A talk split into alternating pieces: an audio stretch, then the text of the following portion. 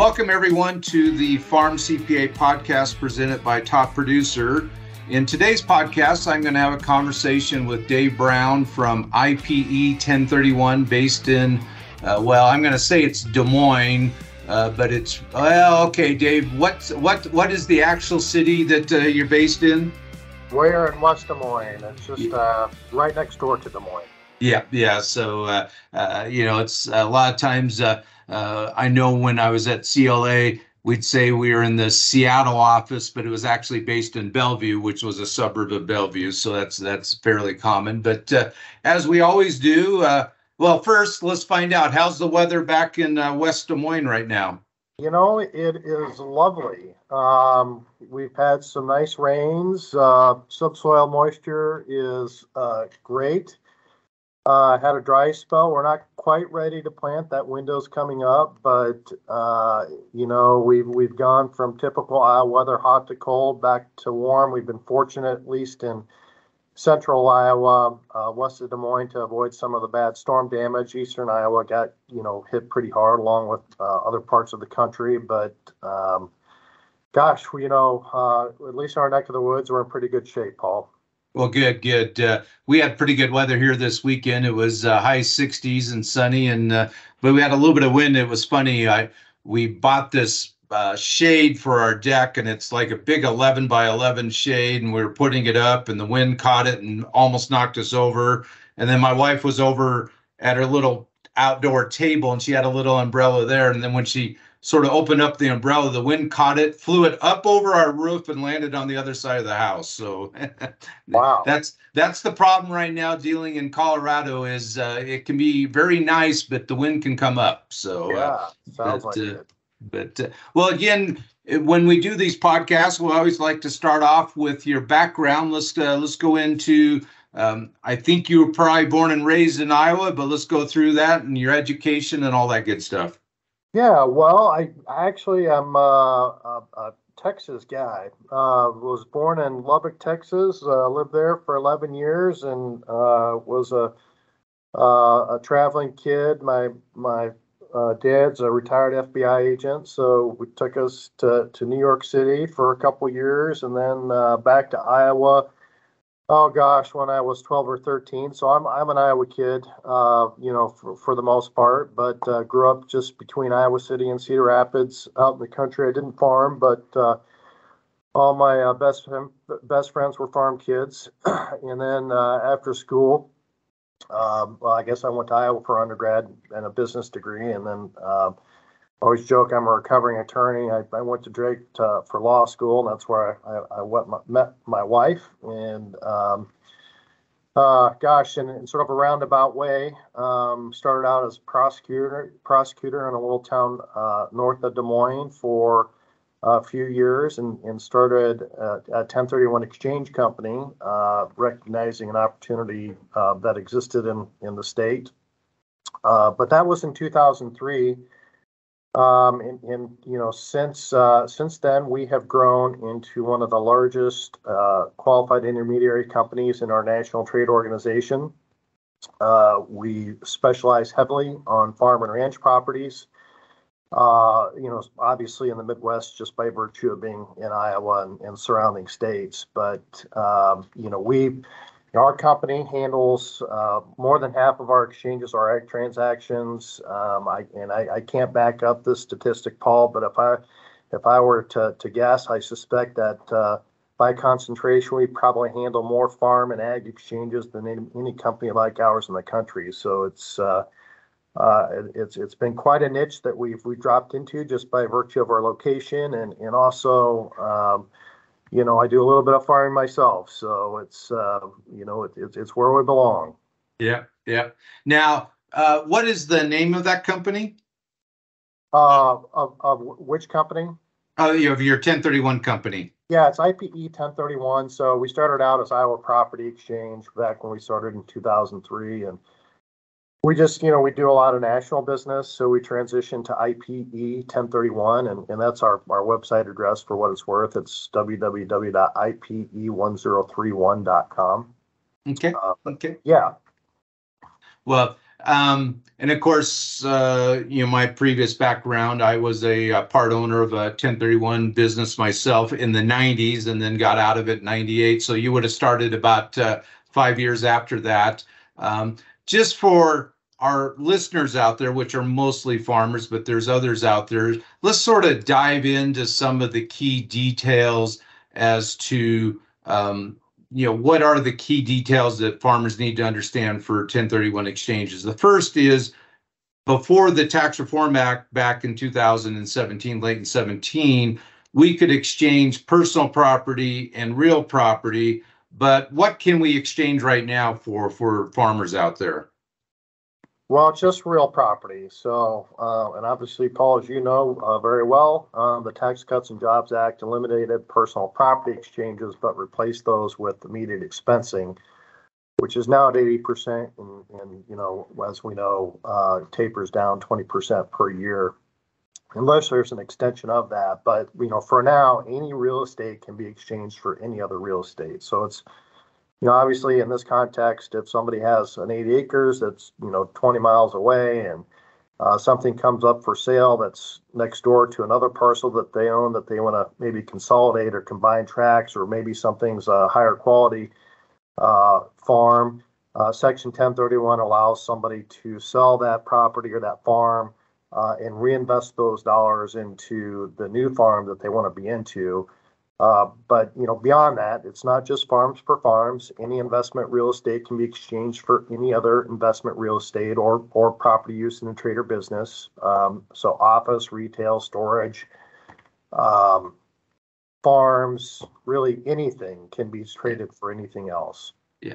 So so for the farmer out there that is wanting to, like you say, sell that 80 that's 20 miles away and maybe there's an 80 that's right next to their home place and they want to consolidate, that's pretty straightforward. Also, if the farmer is, let's say, getting close to retirement and decides, hey, I got enough farmland, I got this 80 that's 20 miles away, but I'd rather maybe uh, diversify into other real estate, like you say, an apartment building or mini storage, they can also do that, correct? Uh, that's exactly right. Now, what's unique about farm property is that we have lots of depreciable property that farmers might not understand can still be exchanged even though we took regular depreciation, such as a hog barn, a uh, tiling that's in the ground, a grain bin, those type of assets. That is what we call Section 1245 real property. It's still considered to be real property but it is depreciable. Now that can be exchanged, but what's unique about that, Dave, is that in order to be exchanged, we have to then exchange it into other 1245 real property, which can be uh, sometimes can be detrimental to the farmer. Have Have you seen where that has sort of uh, come to hurt the farm farmer trying to do the exchange?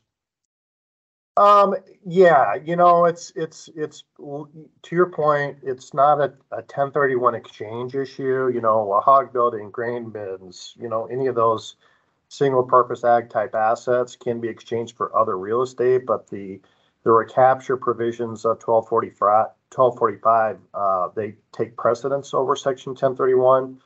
Um, so, you know, yeah, when somebody says, Hey, I've got a hog building, I want to go into a bare piece of piece of farm ground, um, that does generally does not work.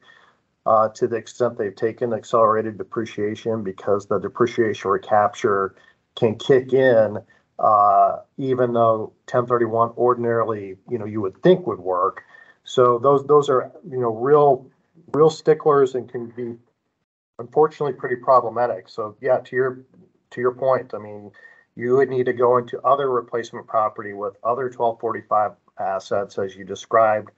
Uh, sometimes there are commercial assets, convenience stores, car washes, you know, some, some types of highly depreciable, uh, you know, specific use commercial assets would have a lot of 1245 property, but, but yes, that's definitely a, a hiccup that we see a fair amount of.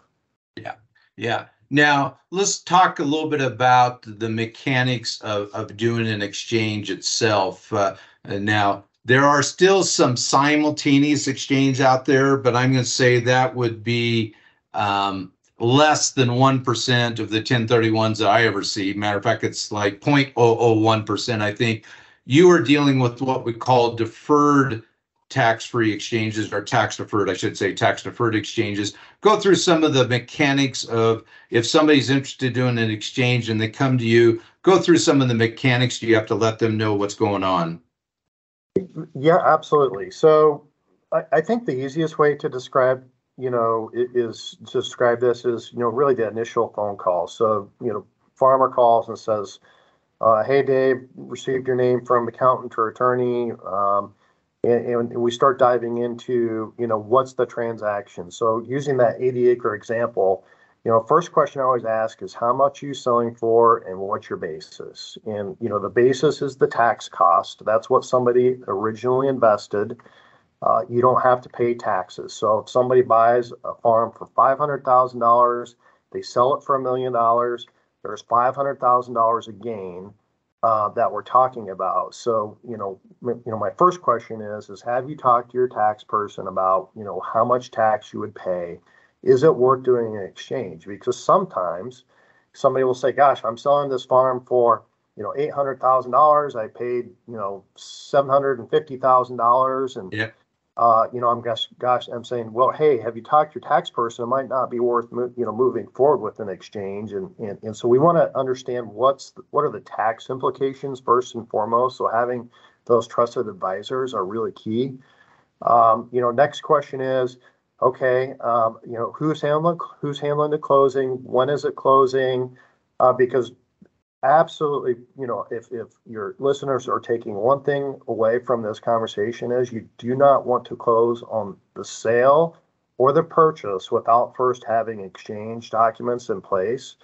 And that's where our, our company comes in. The irs requires that you work with a, a qualified intermediary which is a, a an irs definition for an independent disinterested third party uh, to structure the transaction and hold the exchange funds but if you are to close on the sale or the purchase before having that that uh, mechanism in place, you cannot exchange. I mean, in fact, you, you know, you, you're you're done. So, yeah. uh, you know, step one: reach out to the qualified intermediary, get documents in place, talk to a professional that knows what they're doing. So let's let's back up a second. You got that farmer that uh, paid five hundred thousand for the land. They're going to sell it for a million dollars, and let's say that farmer comes to you and says, well, I'm only going to reinvest maybe $400,000, and I know that's going to allow me to uh, defer 40% of my gain. What do we have to tell the farmer then?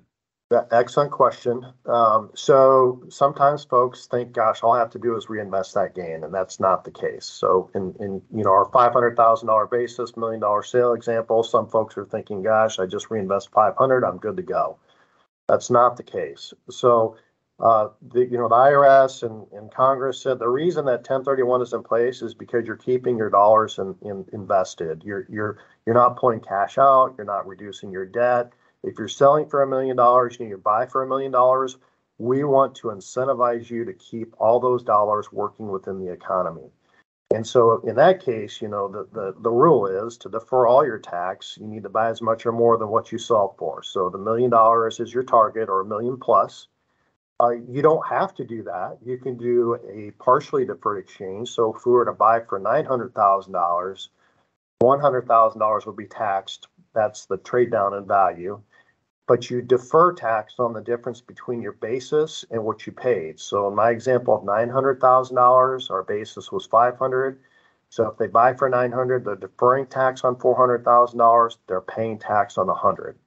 Yeah. Um, yeah. So, a lot yeah, I was gonna say a lot of the people I talk to in your example of five hundred thousand, they think if they invest five hundred thousand that they're going to defer 50% of the gain. Well, no, the answer is you defer no gain until you spend at least 500,000. Then once you go above 500,000, then you start deferring your gain dollar for dollar. Well, that's right. And and so it gets into the, you know, fact that 1031 is not a tax avoidance tool you know, you know, whenever folks sell their home, you know, a couple can have up to five hundred thousand dollars a gain and avoid the tax altogether eh, if they cash out after having owned it and lived in it for two out of the last five years. 1031 is different. 1031 is a tax deferral. It's time value of money. So instead of you know the $500,000 example, if we're paying tax at state and federal of $150,000, if we go reinvest that into the new farm, we get to use the government's $150,000 to build our investment holdings and, and to continue to keep our cash within our operation and our asset base. Uh, whereas if somebody had to cash out and, and then buy, they'd be working with $850,000 of value versus, you know, a, a million. So that's, that's, you know, the simple point is, you know, you know, you're deferring the tax because your basis of that $500,000 basis goes into the new property first and then every dollar you buy over your basis, you know, the five hundred thousand dollars, every dollar over five hundred is deferred. So um, you got to start with that baseline basis number and go from there. Yeah, and then some people get this feeling that I can't sign any type of purchase sales agreement. I got to come talk to you first. And the reality is, they can still go ahead and sign the purchase sales agreement. They can get the deal done but before they close, before they actually close on that sale, as you mentioned, they need to get a hold of somebody like your firm in order to get the documents drawn up. That's right. Yeah. So it's the closing date that controls the deadlines. Uh, somebody can enter into purchase agreements to sell and to buy. You know, you want to make sure you close on the sale first and the purchase second if you can. Uh, and, and so, uh, yes, you're, you're exactly right. You can enter into purchase agreements. Okay. And then let's say that uh, the uh, the exchanger has got all those purchase or all the uh, documents signed with you. The deal is closed. How many days do they have to identify the property that they want to purchase? And then once they do that, or how many days then do they have in order to get the uh, transaction completed? Uh, you bet. So let's let's use an example of an auction that happened this last Saturday on April 1. So auction, sale occurred, purchase agreement was entered into. We know we can enter into purchase agreements without any issues, but the auction closing date is set for May 1. Um, now, the, the, the deadlines that you refer to begin on the date of closing. So in our example here on May 1, if the exchanger sells on that date or closes, there are 45 days from that date to identify new property and identification is, is simple. It's not a big deal. We provide a set of forms to the to the exchanger that says, hey, you know, here's you know three properties. Uh, I'm going to list with the legal description, or it can be a, an address if it's a, a home or a, an apartment building, or it could be a, an aerial map or a, a tax assessor parcel number. There, there's you know ways to easily identify, but uh, within 45 days from April 1 would be the identification deadline. So that's, you know, takes you to Actually, uh, it's May one, May one, right? May one. Yep, sorry, yeah, sorry, May one. That takes you to mid-June. And then you've got 180 days from May one to wrap up the purchase. So, you know, that identification deadline, and then you have to have it finished within 180 days. Those two time periods run together.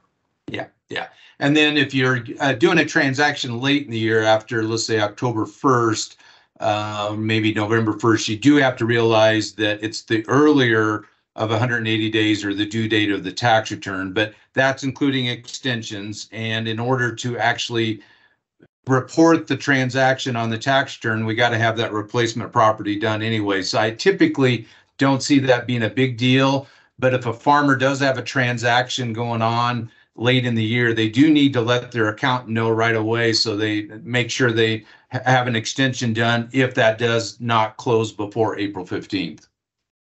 Yeah, exactly. And, you know, one of the things that we do is, you know, just like when folks, you know, receive their 1099s, those have to be issued before uh, January 31. We'll pull up all of our exchanges and send a letter out to anybody who has a pending transaction that says, hey, if you're going to have this exchange, you know, go past your tax return due date, you need to file an extension.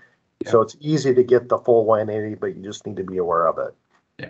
Now, you mentioned the three properties. Now, a farmer may say, hey, I want to buy more than three properties. Let's say they have a larger transaction going on and they want to buy more than three properties. Is that still allowed too? It is. Um, the, the easiest way to think through an exchange is to start with the three property rule, which is simple. You know, you can pick out three properties. So, you know, in our million dollar farm, um, you know, say somebody wanted to uh, buy four or five properties and, and they didn't want to be limited to three. Well, the 200% rule allows somebody, it's a different rule. You have to choose between the three property and the 200% rule. But the 200% rule says, okay, let's double the value of what we sold. So we sold for a million dollars, double that amount is 2 million. Exchanger could identify any number of properties provided the total value did not exceed $2 million or 200% of what we sold. So if I had four properties worth $500,000 each, or I had five properties worth $400,000 each, or eight properties worth $250,000 each, as long as the aggregate value of all those that we identified does not exceed $2 million in our example, that would be where that rule would come into play. Yeah. And and where we have to be careful on that is let's say that there are um, you know five properties that they want to buy and let's say they're all listed for sale and the sales price or the listing price on that is let's say in your example 2.2 million but the exchanger says well i know i can buy it for less than 2 million I'm going to put down less than 2 million. There's some risk there that if they ever got audited and you know the IRS was able to track down those listings that you would blow the 200% rule. So I, I just want to caution people out there, don't get too um, too aggressive with that 200% rule. Yeah, hey Paul, I got a question for you. Um, uh, you know, one of the, the gurus and experts, you know I, I, you know, if you were looking at that 200% rule and you had uh, a broker price opinion or some comps that you could point to uh, that said, hey, these list prices are, are way inflated. I mean, what would make you feel comfortable to, you know, work yeah, I, I, I think, like you say, because a lot of times we know listing price is not what the price that the transaction is going to go for. I mean, certainly if the listing is six months old, and you have some type of broker opinion that is reliable, uh, I'd be comfortable with that.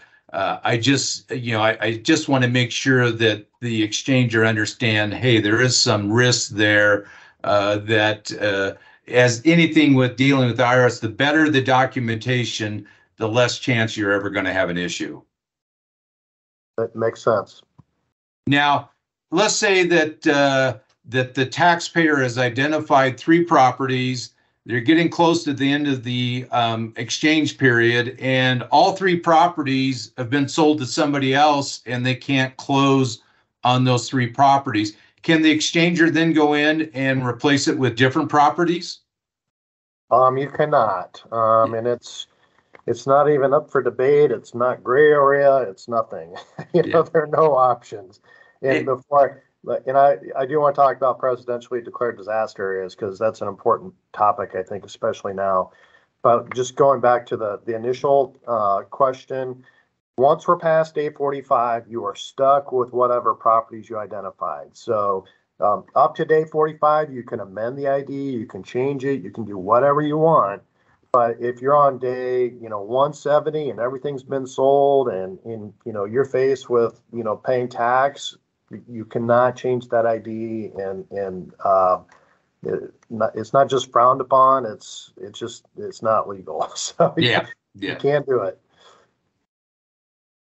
Now the the federally disaster areas does that then extend that time period for the exchanger to be able to uh, finish the exchange? It, it, can, yes. There are some IRS rulings that typically come out, uh, they're not rulings, but they're notices. Uh, whenever, you know, there are counties within, you know, this, you know, the, the tornado damage states or hurricanes, you know, basically yep. that those deadlines can be extended if the relinquished or replacement property has been impacted or the taxpayer's impacted, there, there's more nuance to it than that. But in those circumstances, there is potential for an extension. Yeah, and in that case, if that was to happen for the taxpayer, I think the, the taxpayer would be good on the Form eighty-eight twenty-four, which is where we, um, you know, describe the exchange and report the exchange that, you know, I would probably attach some type of footnote saying if you went past the hundred and eighty days, hey, this property's, uh, the replacement property is located in this county. It was a federally dis- declared disaster area, therefore our extended due date of this was X, Y, Z, you know, just, just, just to, now, that doesn't mean the IRS is ever gonna read those things. That's what I've found out. Lots of times I've put very good information in the return. I get some type of letter from the IRS saying, hey, you didn't do this right, and I'm like, here's the information in the return, please read it, and then it's okay. Yeah, and I think one of the important jobs of a qualified intermediary is to make sure that that's in a package for the tax advisor to prepare the return. So whenever there are um, disasters, uh, we'll, you know, we'll provide notices and work with the exchanger and their advisors to uh, work through the deadlines so that it's, you know, clear what's happening and what we were doing during the exchange so that, you know, beyond the 8824 statements, you have that documentation, that packet, uh, you know, at, at your disposal to, you know, work with in the event there is an audit. Yeah, yeah, no, that's great. Um, so we, we've gotten the exchange done, so that's fairly straightforward. Now, what, what would be the typical fee uh, for uh, a, a fairly simple exchange? You know, there's one sale, there's one purchase. What, what would be a typical fee for those type of transactions? Yeah, well, I, I mean, our fees are, it- it's, pretty- I'll just tell you what our fees are. So if somebody sells the relinquished property and one replacement property, we char- charge a thousand dollars to set up the documents and work with the exchanger and, and walk them through it and make sure everything's done, you know, correctly. So a thousand when they sell. Um, if they buy new property, we charge a second leg fee of seven fifty. Um, so it's a total of seventeen fifty for a two property exchange.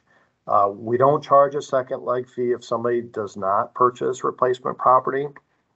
Um, the only other thing I would add is, you know, additional, you can sell multiple relinquished properties. You can sell two eighties and go into a one sixty, or you could sell, um, you know, one larger farm and go into, you know, three or four farms. There's additional, for each additional closing, we charge seven fifty, uh, for, you know, for each set of processes. Okay, okay.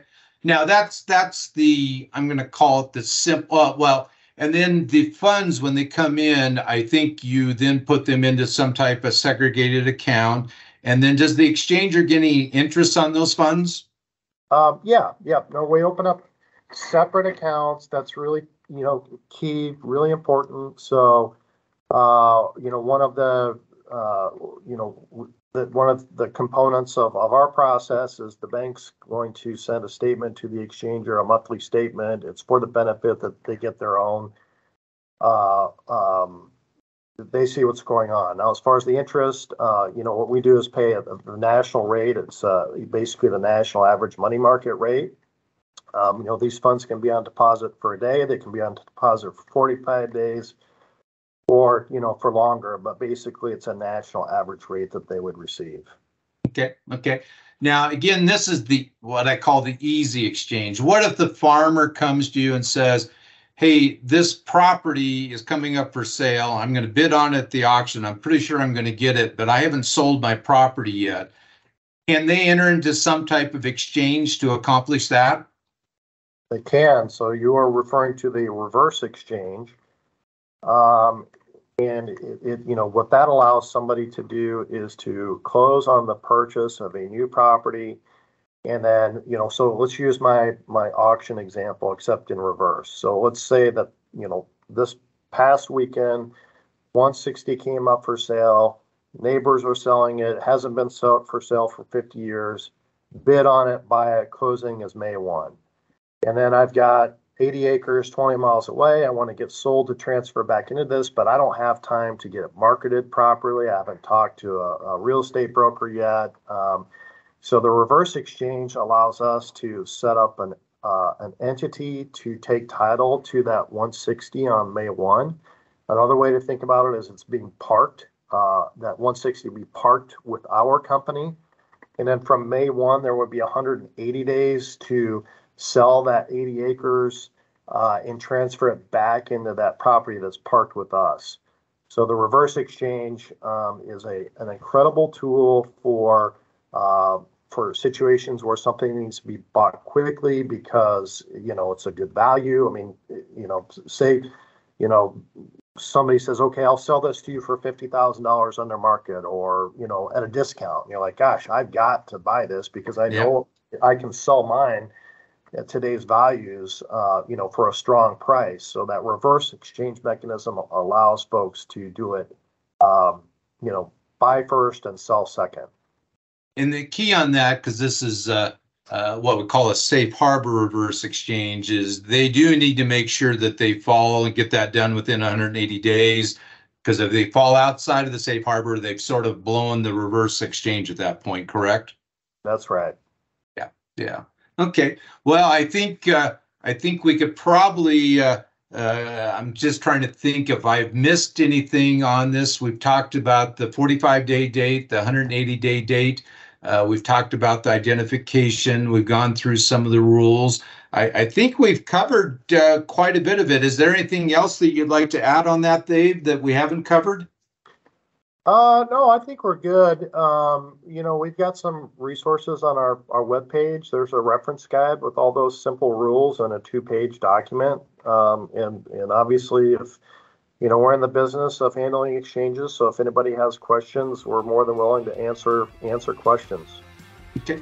So before we end, I think what I'd like to do is take a quick uh, break for a sponsor message, and then we'll come back and just talk about a little bit of the trends that you're seeing in the exchange of farmland and so on, and then we'll be done with the uh, podcast. Sounds great.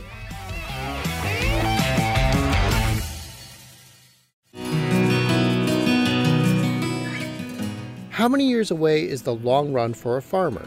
Five years? Ten years?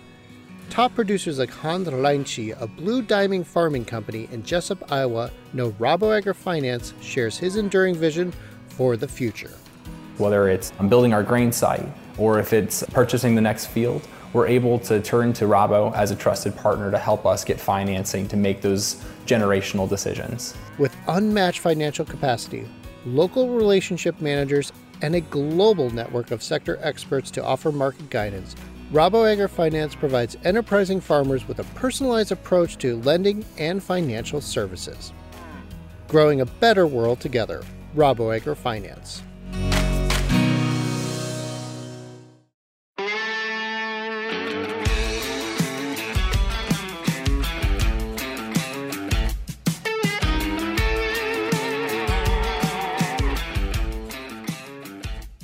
Welcome back, everyone, to the Farm CPA podcast. We're going to continue our conversation with Dave Brown from IPE 1031.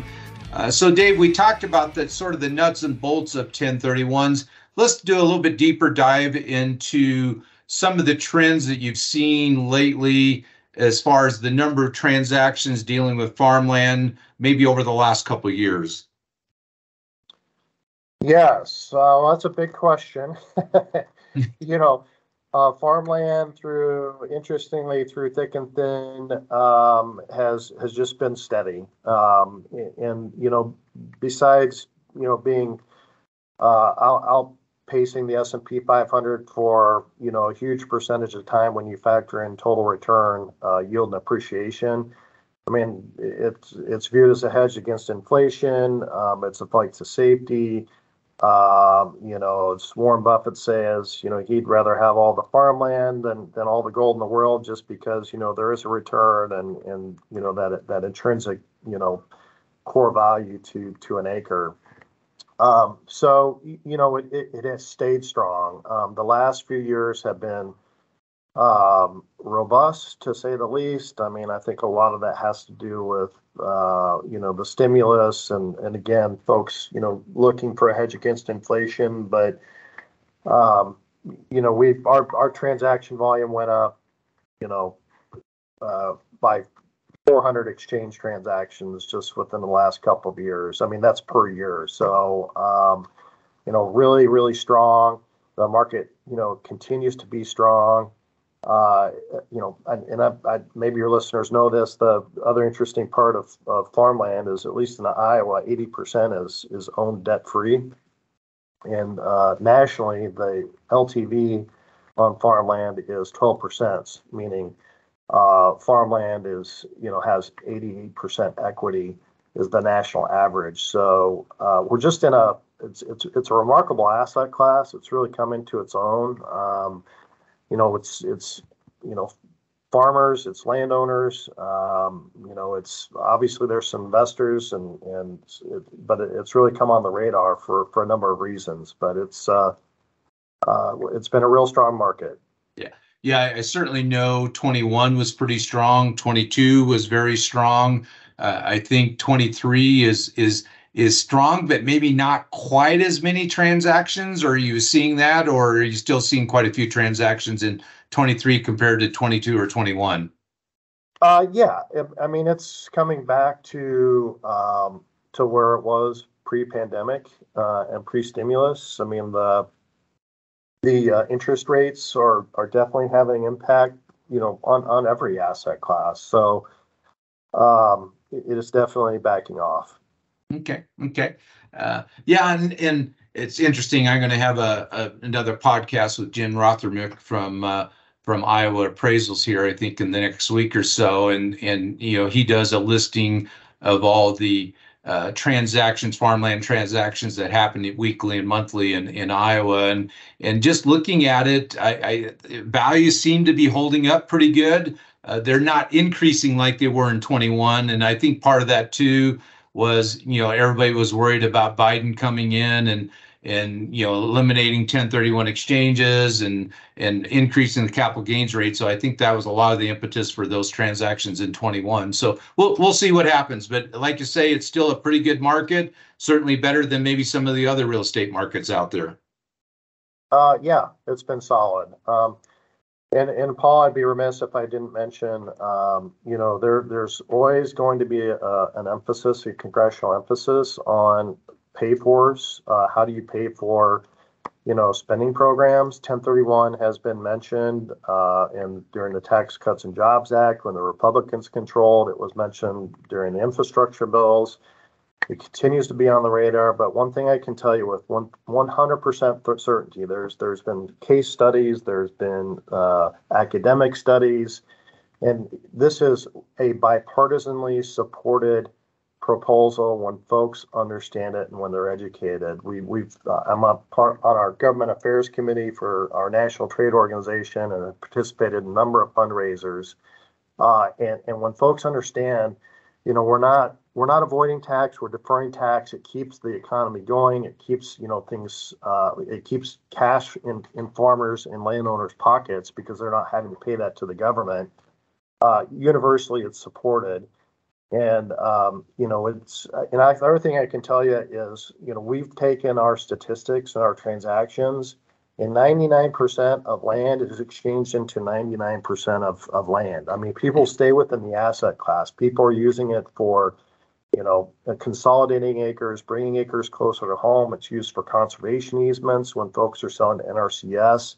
They can take a permanent easement and exchange into another farm. So there, there's tremendous benefits. It's universally supported by the A to Z of every ag association out there. And I, I mean that literally Farm Bureau, corn growers, soybeans, everybody. So make sure, you know, your listeners that, you know, be very supportive of 1031 because it is a, it is a, the lifeblood to, to a lot of rural economies and, and farmers' ability to reposition and keep cash in their operations. Yeah, totally agree. Totally agree.